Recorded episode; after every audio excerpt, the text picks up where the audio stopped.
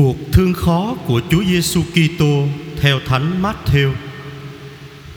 Bấy giờ, một người trong nhóm 12 tên là Judas Iscariot đi gặp các thượng tế mà nói: Tôi nộp ông ấy cho quý vị Thì quý vị muốn cho tôi bao nhiêu Họ quyết định cho hắn 30 đồng bạc. Từ lúc đó, hắn cố tìm dịp thuận tiện để nộp Đức Giêsu. Ngày thứ nhất trong tuần bánh không men, các môn đệ đến thưa với Đức Giêsu. Thầy muốn chúng con dọn cho thầy ăn lễ vượt qua ở đâu Người bảo: Các anh đi vào thành Đến nhà một người kia Và nói với ông ấy Thầy nhắn Thời của thầy đã gần tới Thầy sẽ đến nhà ông Để ăn mừng lễ vượt qua Với các môn đệ của thầy Các môn đệ làm y như Đức Giêsu đã truyền và dọn tiệc vượt qua. Chiều đến, Đức Giêsu vào bàn tiệc với 12 môn đệ. Đang bữa ăn, người nói: Thầy bảo thật anh em Một người trong anh em sẽ nộp thầy Các môn đệ buồn rầu quá sức, lần lượt hỏi người. Thưa Ngài Chẳng lẽ con sao Người đáp: Kẻ giơ tay chấm chung một đĩa với thầy Đó là kẻ nộp thầy. Đã hẳn con người ra đi theo như lời đã chép về người Nhưng khốn cho kẻ nào nộp con người Thà nó đừng sinh ra thì hơn. Juda kẻ nộp người cũng hỏi. Rabbi Chẳng lẽ con sao? Người trả lời: Chính anh đó. Cũng trong bữa ăn Đức Giêsu cầm lấy bánh Dâng lời chúc tụng Rồi bẻ ra Trao cho các môn đệ Và nói Anh em cầm lấy mà ăn Đây là mình thầy.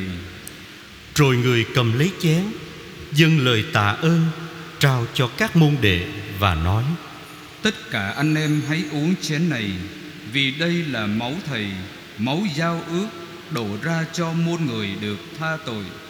Thầy bảo cho anh em biết Từ nay thầy không còn uống thứ sản phẩm này Của cây nho Cho đến ngày thầy cùng anh em Uống thứ rượu mới Trong nước của cha thầy. Hát thánh vịnh xong Đức Giêsu và các môn đệ ra núi Ô Liêu Bấy giờ Đức Giêsu nói với các ông Đêm nay tất cả anh em sẽ vấp ngã vì Thầy. Vì có lời đã chép Ta sẽ đánh người chăn trên Và đàn chiên sẽ tan tác. Nhưng sau khi trỗi dậy Thầy sẽ đến Galilee trước anh em. Ông Phêrô liền thưa Dầu tất cả có vấp ngã vì thầy đi nữa Thì con đây cũng chẳng bao giờ vấp ngã. Đức Giêsu bảo ông Thầy bảo thật anh Nội đêm nay gà chưa kịp gáy Thì anh đã chối thầy ba lần. Ông Phêrô lại nói Dẫu có phải chết với thầy Con cũng không chối thầy. Tất cả các môn đệ cũng đều nói như vậy. Bấy giờ Đức Giêsu đi cùng với các ông Đến một thửa đất gọi là Gethsemane. Người nói với các môn đệ Anh em ngồi lại đây Thầy đến đằng kia cầu nguyện. Rồi người đưa ông Phêrô Và hai người con ông Giê-bê-đê đi theo Người bắt đầu cảm thấy buồn rầu sao xuyến. Bấy giờ Người nói với các ông Tâm hồn thầy buồn đến chết được Anh em ở lại đây mà canh thức với thầy. Người đi xa hơn một chút Sắp mặt xuống cầu nguyện rằng Lạy cha Nếu có thể được Xin cho con khỏi phải uống chén này. Tuy vậy Xin đừng theo ý con Mà xin theo ý cha Rồi người đến chỗ các môn đệ. Thấy các ông đang ngủ Liền nói với ông Phêrô Thế ra anh em không thể canh thức nổi với thầy một giờ sau Anh em hãy canh thức và cầu nguyện Để khỏi lâm vào cơn cám dỗ. Vì tinh thần thì hăng hái Nhưng thể xác lại yếu đuối. Người lại đi cầu nguyện lần thứ hai và nói Lạy cha Nếu con cứ phải uống chén này mà không sao tránh khỏi thì xin vâng ý cha. Rồi người lại đến Thấy các môn đệ vẫn đang ngủ Vì mắt họ nặng trĩu. Người để mặc các ông Mà đi cầu nguyện lần thứ ba Nói lại cũng một lời đó. Bấy giờ Người đến chỗ các môn đệ Và nói với các ông Lúc này mà còn ngủ Còn nghĩ sao này, đến giờ con người bị nộp vào tay những kẻ tội lỗi. Đứng dậy, ta đi nào. Kìa kẻ nộp thầy đã tới. Người còn đang nói, Thì Juda, Một trong nhóm 12 đã đến. Cùng đi với hắn Có cả một đám người đông đảo, Mang gươm giáo gầy gộc Họ được các thượng tế và kỳ mục trong dân sai đến. Kẻ nộp người đã cho họ một dấu hiệu. Hắn dặn rằng Tôi hôn ai Thì chính là người đó Các anh bắt lấy. Ngay lúc đó Juda tiến lại gần Đức Giêsu và nói Rabbi Xin chào thầy. Rồi hôn người. Đức Giêsu bảo hắn Này bạn Bạn đến đây làm gì Thì cứ làm đi. Bấy giờ họ tiến đến tra tay bắt Đức Giêsu. Một trong những kẻ theo Đức Giêsu liền vung tay tuốt gươm ra, chém phải tên đầy tớ của thượng tế, làm nó đứt tay. Đức Giêsu bảo người ấy: Hãy sọ gươm vào vỏ Vì tất cả những ai cầm gươm sẽ chết vì gươm. Hay anh tưởng là thầy không thể kêu cứu với cha thầy sao? Người sẽ cấp ngay cho thầy hơn 12 đạo binh thiên thần. Nhưng như thế thì lời kinh thánh ứng nghiệm sao được? Vì theo đó mọi sự phải xảy ra như vậy. Vào giờ ấy, Đức Giêsu nói với đám đông: Tôi là một tên cướp sao Mà các ông đem gươm giáo gậy gộc đến bắt? Ngày ngày tôi vẫn ngồi giảng dạy ở đền thờ Thì các ông không bắt. Nhưng tất cả sự việc này xảy ra Là để ứng nghiệm những lời chép trong sách các ngôn sứ Bấy giờ, các môn đệ bỏ người mà chạy trốn hết. Họ bắt Đức Giêsu, rồi điệu đến thượng tế Cai Pha. Các kinh sư và kỳ mục đã tề tựu sẵn đó.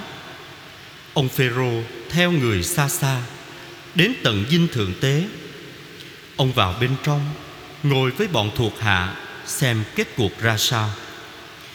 Còn các thượng tế và toàn thể thượng hội đồng thì tìm chứng gian buộc tội Đức Giêsu để lên án tử hình. Nhưng họ không tìm ra. Mặc dù có nhiều kẻ đã đứng ra làm chứng gian. Sau cùng, có hai người bước ra khai rằng Tên này đã nói Tôi có thể phá đền thờ Thiên Chúa Và nội trong ba ngày sẽ xây cất lại Bấy giờ vị thượng tế đứng lên hỏi Đức Giêsu Ông không nói lại được một lời sao? Mấy người này tố cáo ông gì đó? Nhưng Đức Giêsu vẫn làm thinh. Vị thượng tế nói với người Nhưng danh Thiên Chúa hằng sống Tôi truyền cho ông Phải nói cho chúng tôi biết. Ông có phải là đấng Kitô Con Thiên Chúa không?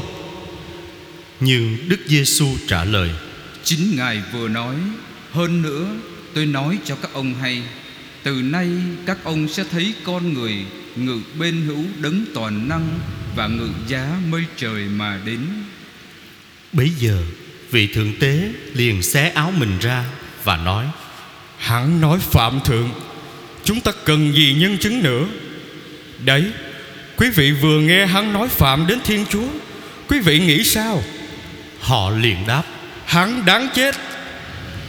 Rồi họ khạc nhổ vào mặt Và đấm đánh người. Có kẻ lại tát người Và nói Ông Kitô ơi Hãy nói tiên tri cho chúng tôi nghe đi. Ai đánh ông đó? Lúc đó Ông Phêrô đang ngồi ngoài sân. Một người đầy tớ gái Đến bên ông và nói Cả bác nữa Bác cũng đã ở với ông Giêsu Người Galile đó chứ gì? Ông liền chối trước mặt mọi người Mà nói Tôi không biết cô nói gì. Ông đi ra đến cổng Thì có một người tớ gái khác Thấy ông liền nói với những người ở đó. Bác này cũng đã ở với ông Giêsu Người Nazareth đấy. Nhưng ông Phêrô lại thề mà chối. Tôi không biết người ấy. Một lát sau Những người đứng đó xích lại gần ông Phêrô mà nói Đúng là bác cũng thuộc bọn họ Cứ nghe giọng nói của bác là biết ngay.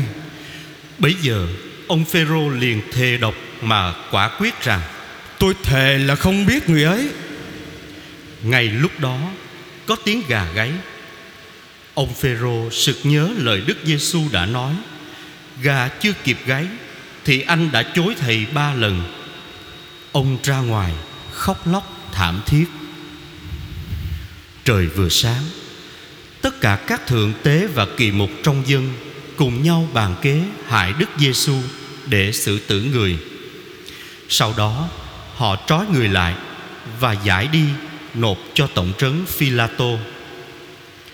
Bấy giờ, Juda kẻ đã nộp người, thấy người đã bị kết án thì hối hận.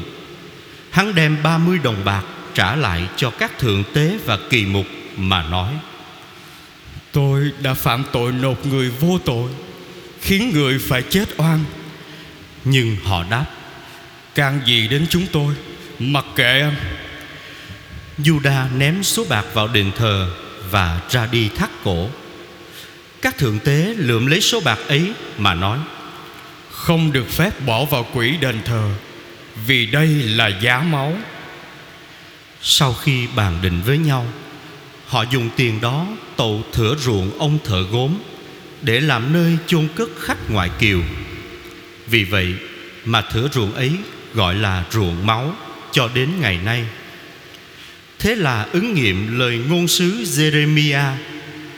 Họ đã lượm lấy 30 đồng bạc, Tức là cái giá mà một số con cái Israel đã đặt khi đánh giá người. Và họ lấy số bạc đó mà mua thửa ruộng ông thợ gốm Theo những điều Đức Chúa đã truyền cho tôi. Đức Giêsu bị điệu ra trước mặt tổng trấn.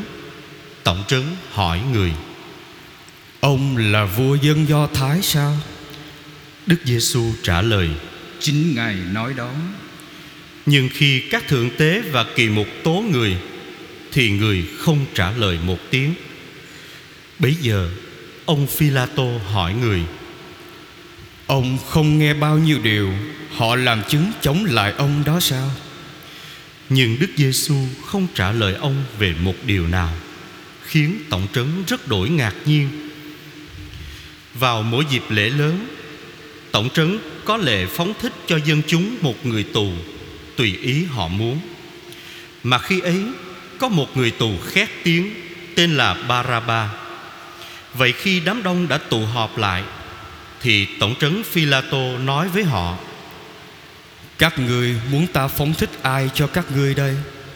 Baraba hay Giêsu cũng gọi là Ký Tô bởi vì ông thừa biết Chỉ vì ghen tị mà họ nộp người.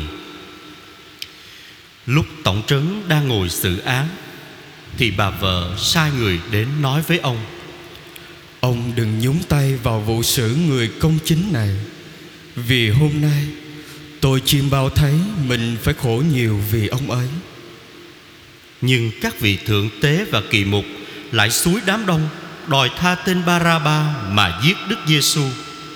Tổng trấn hỏi họ: Trong hai người này, các người muốn ta tha ai cho các người? Họ thưa: Baraba. Tổng trấn Phi-la-tô nói tiếp: Thế còn ông Giêsu cũng gọi là Kitô, ta sẽ làm gì đây? Mọi người đồng thanh: Đóng đinh nó vào thập giá. Tổng trấn lại hỏi: Thế ông ấy đã làm điều gì gian ác Họ càng la to Đóng đinh nó vào thập giá Tổng trấn Phila tô thấy đã chẳng được ích gì Mà còn thêm náo động Nên lấy nước rửa tay trước mặt đám đông mà nói Ta vô can trong vụ đổ máu người này, Mặc các người liệu lấy. Toàn dân đáp lại, Máu hắn cứ đổ xuống đầu chúng tôi Và con cháu chúng tôi. Bấy giờ, Tổng trấn phóng thích tên Baraba cho họ. Còn Đức Giêsu Thì ông truyền đánh đòn, Rồi trao cho họ đóng đinh vào thập giá. Bây giờ lính của tổng trấn đem Đức Giêsu vào trong dinh và tập trung cả cơ đội quanh người. Chúng lột áo người ra Khoác cho người một tấm áo choàng đỏ Rồi kết một vòng gai làm vương miệng đặt trên đầu người Và trao vào tay mặt người một cây sậy. Chúng quỳ gối trước mặt người mà nhạo rằng Vạn tuế đức vua dân Do Thái. Rồi chúng khạc nhổ vào người Và lấy cây sậy mà đập vào đầu người Chế diệu chán. Chúng lột áo choàng ra Và cho người mặc áo lại như trước, Rồi điệu người đi đóng đinh vào thập giá.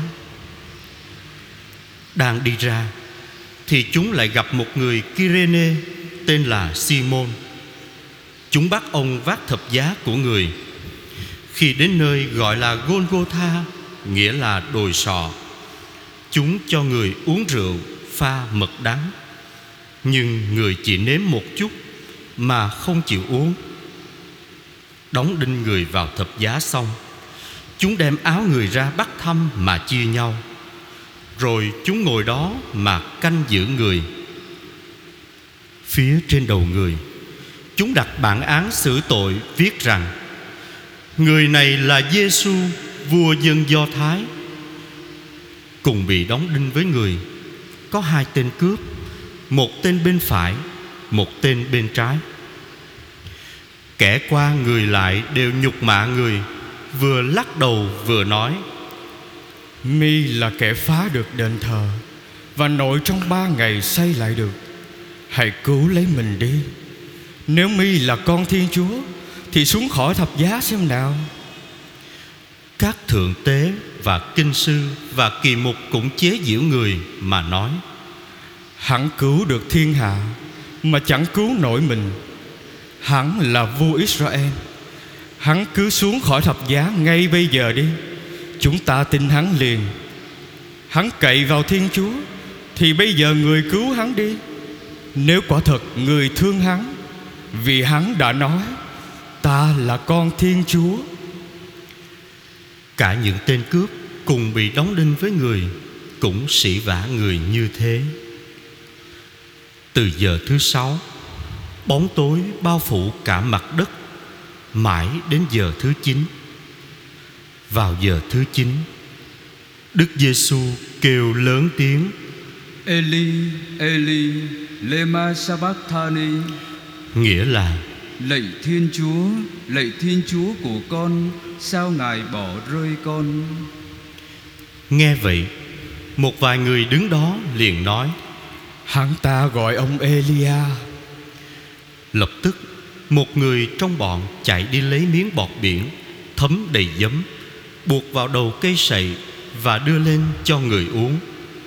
Còn những người khác lại bảo Khoan đã Để xem ông Elia có đến cứu hắn không? Đức Giêsu lại kêu một tiếng lớn Rồi trút linh hồn. Mời cộng đoàn quỳ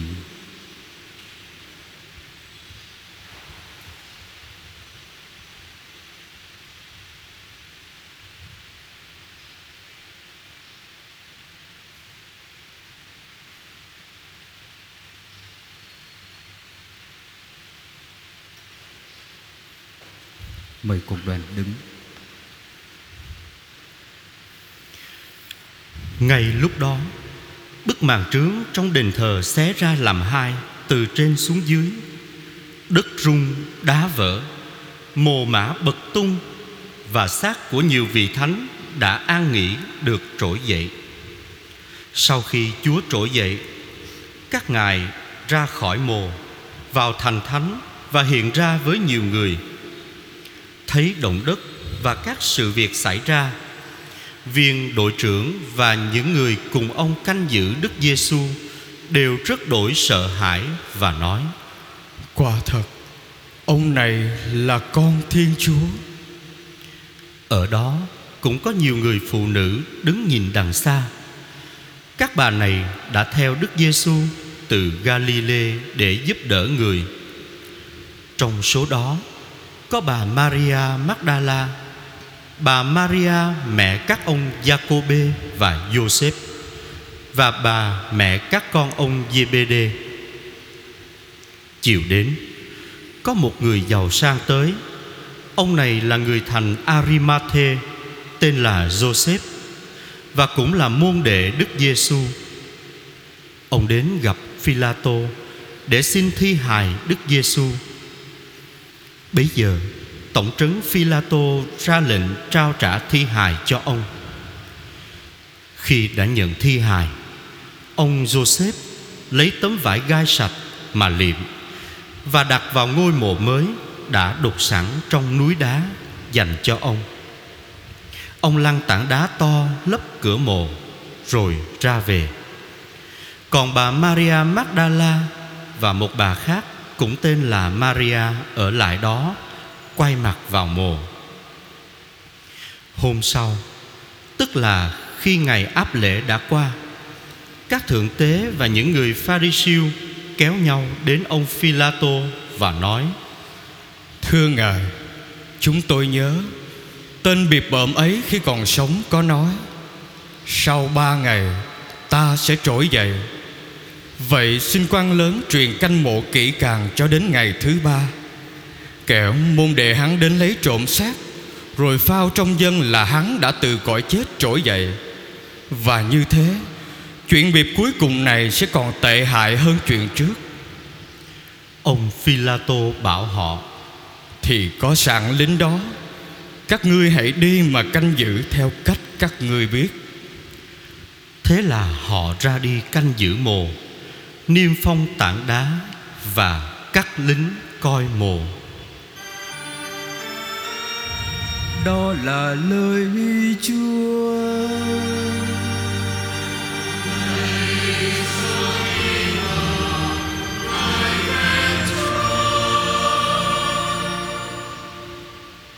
Thưa anh chị em Hôm nay chúng ta bước vào tuần thánh là tuần lễ quan trọng nhất trong năm phụng vụ Đối với ở Việt Nam chúng mình đó, Nhất là ở phía Nam này Thời tiết ngày càng nóng bức Nghi lễ dài Bài đọc cũng dài.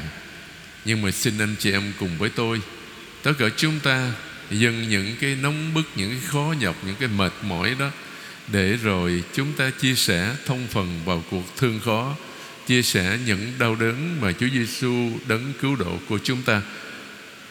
Đã chịu khi mà Hy sinh mạng sống của mình trên thập giá để chuộc tội thiên hạ, để chuộc lại ân lành nghĩa tử cho tất cả chúng ta. Như thường lệ tôi muốn chia sẻ với anh chị em bốn điểm trong phần phụ vụ lời Chúa của ngày Chủ nhật lễ lá năm A. Điểm thứ nhất là bài đọc một trích từ sách ngôn sứ Isaiah chương 50 câu 4 cho đến câu 7. Thưa anh chị em, Hằng năm vào Chủ nhật lễ lá đó Chúng ta đọc lại bản văn bất hủ Về bài ca người tôi tớ Của ngôn sứ Isaiah. Bản văn khiến chúng ta những người Kitô hữu đó Rất là thích Vì hai lý do. Trước tiên là sứ điệp mà Isaiah muốn gửi đến cho người đương thời của ông. Tiếp đến là vì các câu Kitô hữu đầu tiên đó áp dụng cho Đức Giêsu Kitô Chúa chúng ta. Chúng ta bắt đầu với sứ điệp ngôn sứ Isaiah muốn gửi đến cho những người đương thời với ông. Một điều chắc chắn là Isaiah không hề nghĩ đến Đức Giêsu Kitô khi viết bản văn này. Có lẽ vào khoảng thế kỷ thứ sáu trước công nguyên, trong thời gian lưu đày ở Babylon, bởi vì dân tộc của ông, dân Israel á, đang sống trong cảnh lưu đày trong những điều kiện hết sức tồi tệ và khi họ gần như mất hết niềm hy vọng thì ngôn sứ Isaiah nhắc lại cho họ nhớ là họ vẫn luôn là tôi tớ của Thiên Chúa. Thiên Chúa vẫn luôn tin tưởng họ trong việc thực hiện cứu độ toàn thể nhân loại. Vì dân Israel là tôi tớ của Thiên Chúa được nuôi dưỡng mỗi sáng bằng lời Chúa nhưng cũng bị bách hại vì niềm tin của mình và luôn đương đầu với tất cả mọi thử thách gian trưng.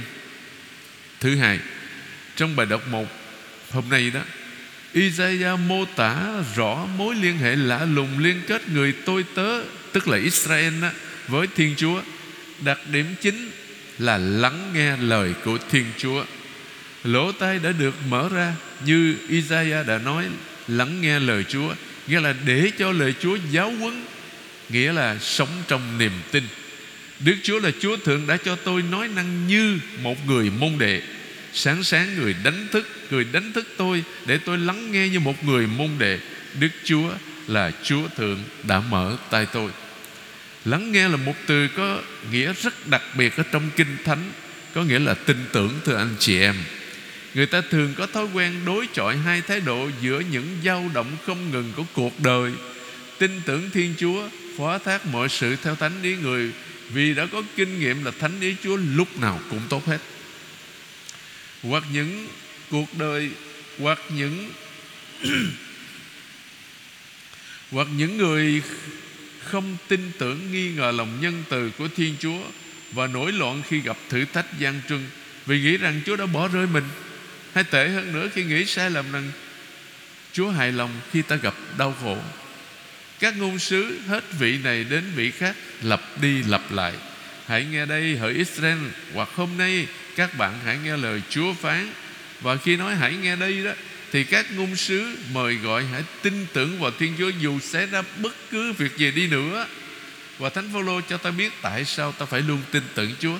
Vì Thiên Chúa làm cho mọi sự đều sinh lợi ích cho những ai yêu mến người. Nghĩa là những ai tin tưởng người, giữa mọi khó khăn, thử thách, người cho xuất hiện điều thiện hảo. Giữa hận thù, người biểu lộ một tình yêu mạnh hơn thù hận nhiều. Giữa những cơn bất hại, Người ban cho sức mạnh để tha thứ. Trước mọi cái chết, Người làm phát sinh sự sống, Sự phục sinh.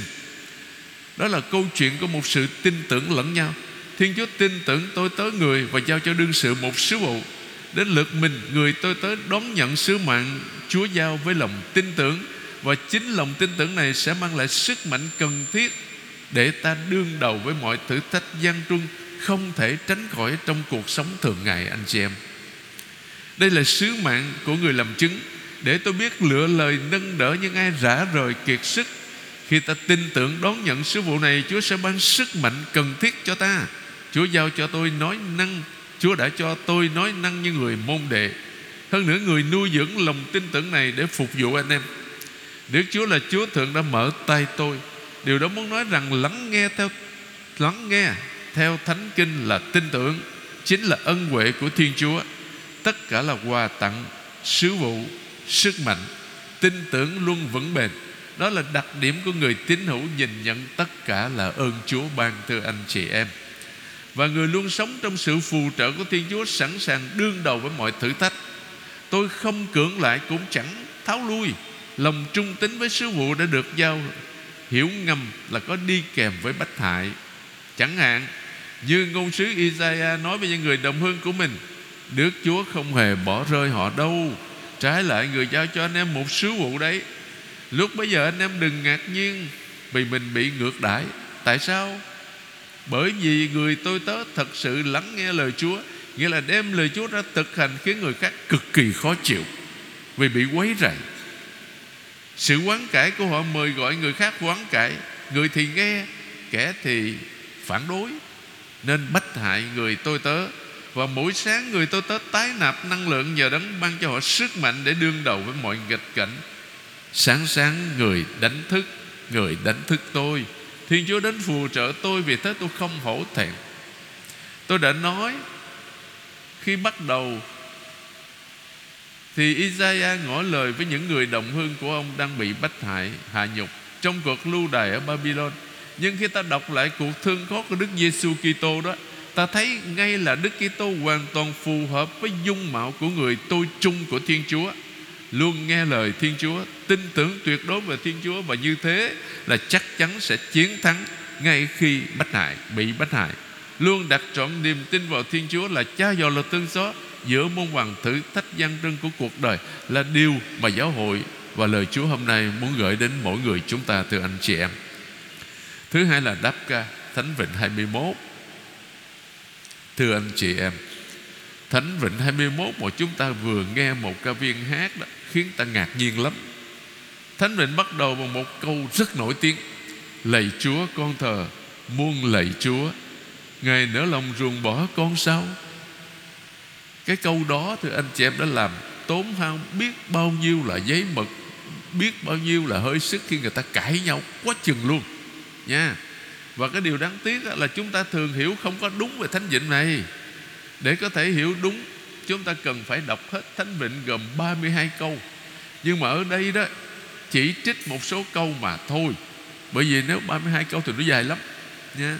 Thánh Vịnh 21 là một lời tạ ơn. Vì Chúa đã thương nghe lời cầu cứu, Chúa chịu ơn người, tôi dâng lời ca tụng.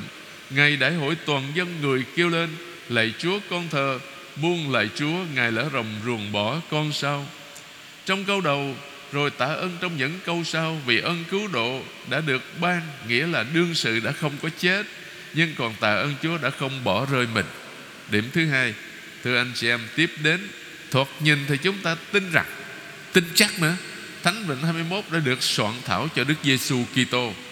Chúng đâm thủng con cả chân tay Xương con đếm được, vắng dài.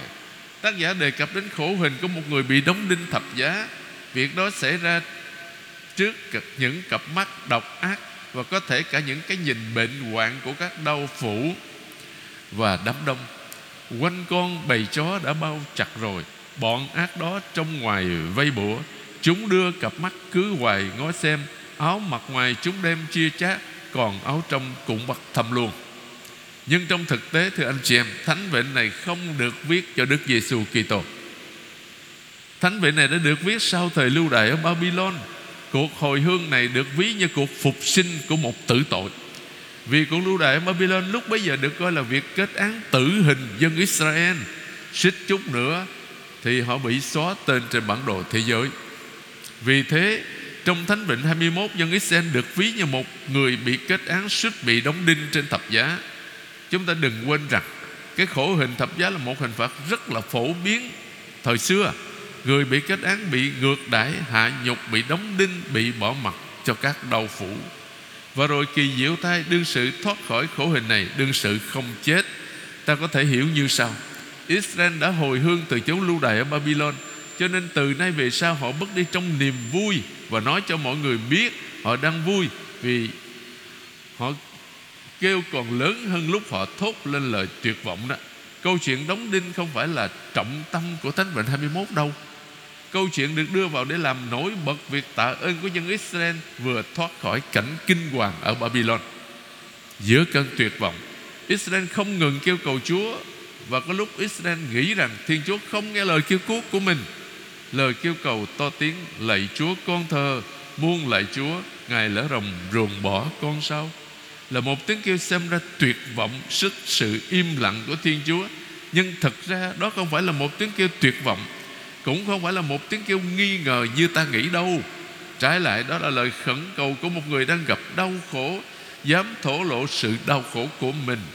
Đây là gương mẫu cho tất cả chúng ta Khi gặp đau khổ với bất cứ hình thức nào. Thánh Kinh mời gọi chúng ta hãy kêu cầu Chúa, thưa anh chị em. Do đó Thánh Vịnh 21 Trong thực tế là một bài ca Khi dân Israel trở về từ cuộc lưu đày ở Babylon. Israel tạ ơn Chúa. Họ nhớ đến đau khổ đã qua, Nỗi lo âu, Sự im lặng của Thiên Chúa. Họ cảm thấy mình bị bỏ rơi cho kẻ thù hình hạ. Tuy nhiên, họ vẫn tiếp tục cầu nguyện Vì không mất hết niềm hy vọng. Israel tiếp tục nhớ lại giao ước, Nhớ lại những kỳ công Chúa đã làm. Giáo hội thời sơ khai đã áp dụng thánh vịnh này cho Đức Kitô. Đừng nản lòng. Đừng tuyệt vọng Khi gặp thử thách gian nan Thưa anh chị em. Điểm thứ ba là bài đọc hai, Trích từ thư Thánh Phaolô Tông Đồ Tôi gửi tín hữu Philippe Chương 2 câu 6 cho đến câu 11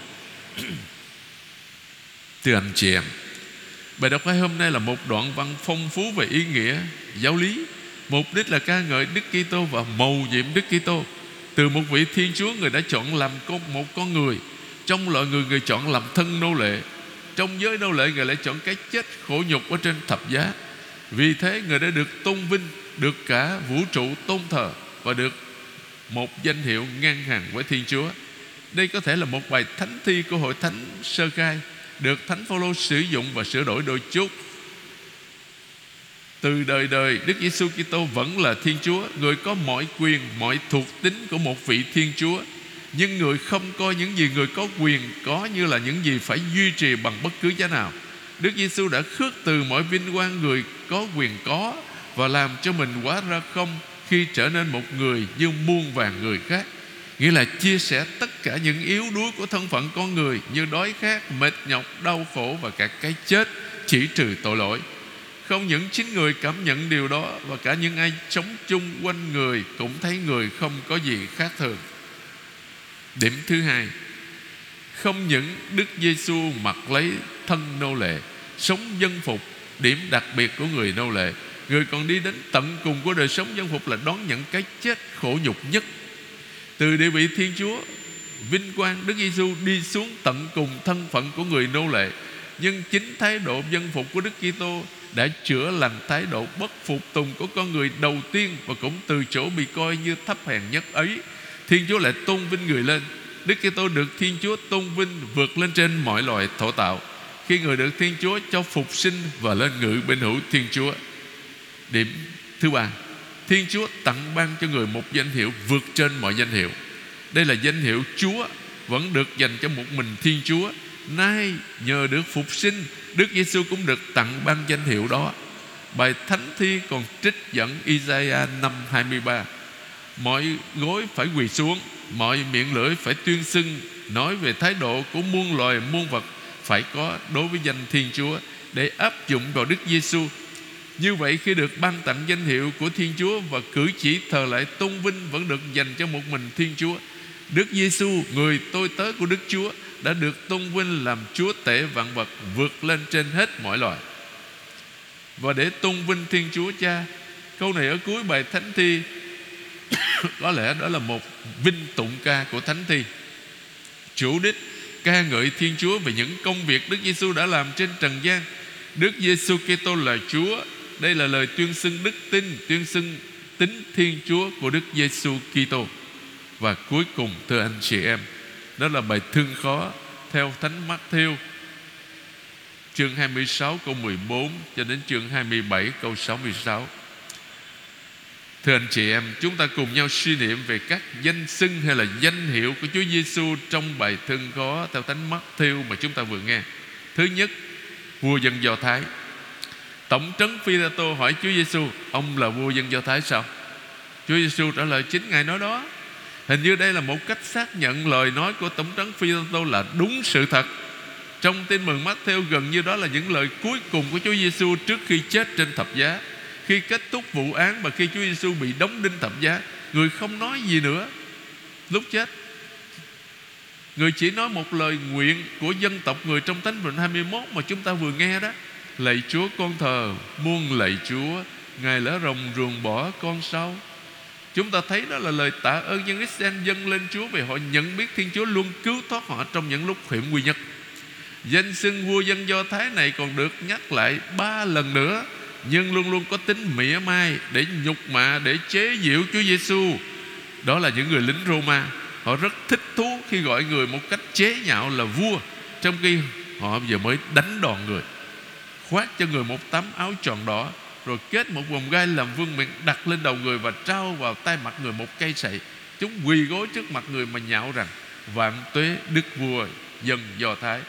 Chúng ta có thể hình dung sau phục sinh á các Kitô hữu tiên khởi đã nhớ lại tấm thảm kịch này như thế nào? Dù người Roma cố gắng hạ nhục Chúa Giêsu nhưng họ không thể xóa bỏ được ánh sáng vương quyền thật sự của người. Chính thánh Matthew đã kể lại lời của Chúa Giêsu sức mạnh của tử thần không thể thắng được người. Rồi phía trên đầu Chúa Giêsu chúng đặt bản án xử tội viết rằng, người này là Giêsu vua dân Do Thái. Thánh Matthew có dịp nói cho các độc giả của mình ý nghĩa của tên Chúa Giêsu tên Giêsu đó khi truyền tin cho thánh du xe về việc Chúa Giêsu giáng sinh, sứ thần báo cho thánh nhân bà Maria đó sẽ sinh con trai và ông phải đặt tên cho con trẻ là Giêsu vì chính người sẽ cứu dân người khỏi tội lỗi. Do đó trên tấm bảng nhỏ, người ta ghi nhận tất cả mầu nhiệm của Đức Giêsu là vua và là đấng cứu độ dân người. Đó là điều mọi người ước mong nơi đấng Mêsia. Cuối cùng đối với cái nhà lãnh đạo tôn giáo của Israel, các tư tế, kinh sư và các kỳ lão, đến lượt họ xác nhận Chúa Giêsu là vua Israel, chắc chắn là để chế nhạo người. Nhưng qua sự nhấn mạnh của mình, Matthew cho chúng ta biết, họ không biết mình nói gì hết. Danh xưng thứ hai là Đấng Messiah Hai Hai lần Tổng trấn Phi-lê-tô nói đến danh xưng này Và đóng khung trong một xác quyết cũng rất quan trọng Liên quan đến Chúa Giêsu đó là vợ của Tổng trấn vila tô Một phụ nữ ngoại giáo, nói, Bà nhận được một mặt khải. Bà nói về một giấc mơ, Và chúng ta biết tầm quan trọng của giấc mơ Ở trong tin mừng mắt theo rồi. Bà này trao cho Chúa Giêsu một danh xưng cao quý nhất Của toàn thể cựu ước, Danh xưng người công chính. Bà không hề biết tầm quan trọng của lời bà nói đâu, Nhưng sau này các Kitô hữu khi cử hành cái chết và sự phục sinh của Chúa Kitô đều biết rằng chính những người ngoại giáo, những người Roma là những người đầu tiên xác nhận căn tính của Chúa Giêsu vào lúc bề ngoài xem ra người bị xóa tên khỏi lịch sử thế giới. Người này đích thực là người công chính bằng cách tuyên xưng Chúa Giêsu là người công chính. Viên sĩ quan Roma tuyên bố Chúa Giêsu vô tội như ông Phi La Tô đã làm. Ta xét người này không có tội gì, ta không thấy người này có tội gì như các ngươi tố cáo. Ta xét thấy ông ấy không có tội gì đáng chết hết. Sau ba lần ông Phi La Tô cũng là người ngoại giáo tuyên bố Chúa Giêsu vô tội, lời tuyên xưng của viên sĩ quan Roma còn mạnh hơn. Chẳng những vô tội mà còn là người công chính và cho thấy Chúa Giêsu quả thật là người tôi tớ đã mang án tội của muôn người như ngôn sứ Isaiah đã mô tả trong bốn bài ca về người tôi tớ. Cuối cùng là danh xưng thứ ba, còn Thiên Chúa. Thưa anh chị em, trước hết được dùng để chế giễu, để nhục mạ Chúa Giêsu bởi những người qua đường. Nếu mi là con Thiên Chúa thì xuống khỏi tập giác xem nào. Cả các thượng tế kinh sư bài kỳ một cũng chế giễu người. Hắn cứu được thiên hạ mà chẳng cứu nổi mình. Hắn là vua Israel. Hắn cứ xuống khỏi tập giá ngay bây giờ đi. Chúng ta tin hắn liệt Nhưng danh xưng này được chính biên sĩ quan Roma tuyên xưng Quả thật ông này là con Thiên Chúa. Ở đây hình như danh xưng này của Chúa Giêsu kết thúc câu chuyện Thương khó. Câu nói trên của biên sĩ quan Roma báo trước sự trở lại của dân ngoại. Và chúng ta hiểu sứ điệp của Matthew. Đối với Matthew cái chết của Chúa Giêsu không hề là một thất bại Nhưng là một chiến thắng thưa anh chị em. Nếu Matthew nhấn mạnh đến sự tương phản giữa sự yếu đuối của người bị kết án và sự cao thượng của vài người ngoại giáo đã nhận biết Chúa Giêsu là con Thiên Chúa, giúp chúng ta hiểu rằng chính trong sự yếu đuối mà Chúa Giêsu bày tỏ sự cao cả của mình, sự cao cả của Thiên Chúa, nghĩa là tình yêu vô bờ của Thiên Chúa dành cho nhân loại. Chúa Giêsu đã đem lại cho cái chết một ý nghĩa khi nói không có tình yêu nào cao quý hơn tình yêu của người dám hy sinh mạng sống vì bạn hữu của mình. Ta càng hiểu rõ hơn câu này hơn nữa Khi Chúa Giêsu nói với các môn đệ Đi làm em mau ba ngày sau. Nào Đấng Kitô lại chẳng phải chịu khổ hình như thế. Rồi mới vào trong vinh quang của người sau. Lạy Chúa Giêsu, Vì yêu thương chúng con mà Chúa đã tự nguyện bước vào cuộc thương khó, Đón nhận cái chết đau đớn trên tập giá Để chuộc tội cho thiên hạ Và chuộc lại ân làm nghĩa tử cho tất cả chúng con. Xin cho chúng con được thông phần vào cuộc thương khó và phục sinh của Chúa. Trong tuần thánh này, Chúng ta sẽ làm gì? Để thông phần vào cuộc thương khó của Chúa Giêsu Kitô, đấng cứu độ chúng ta.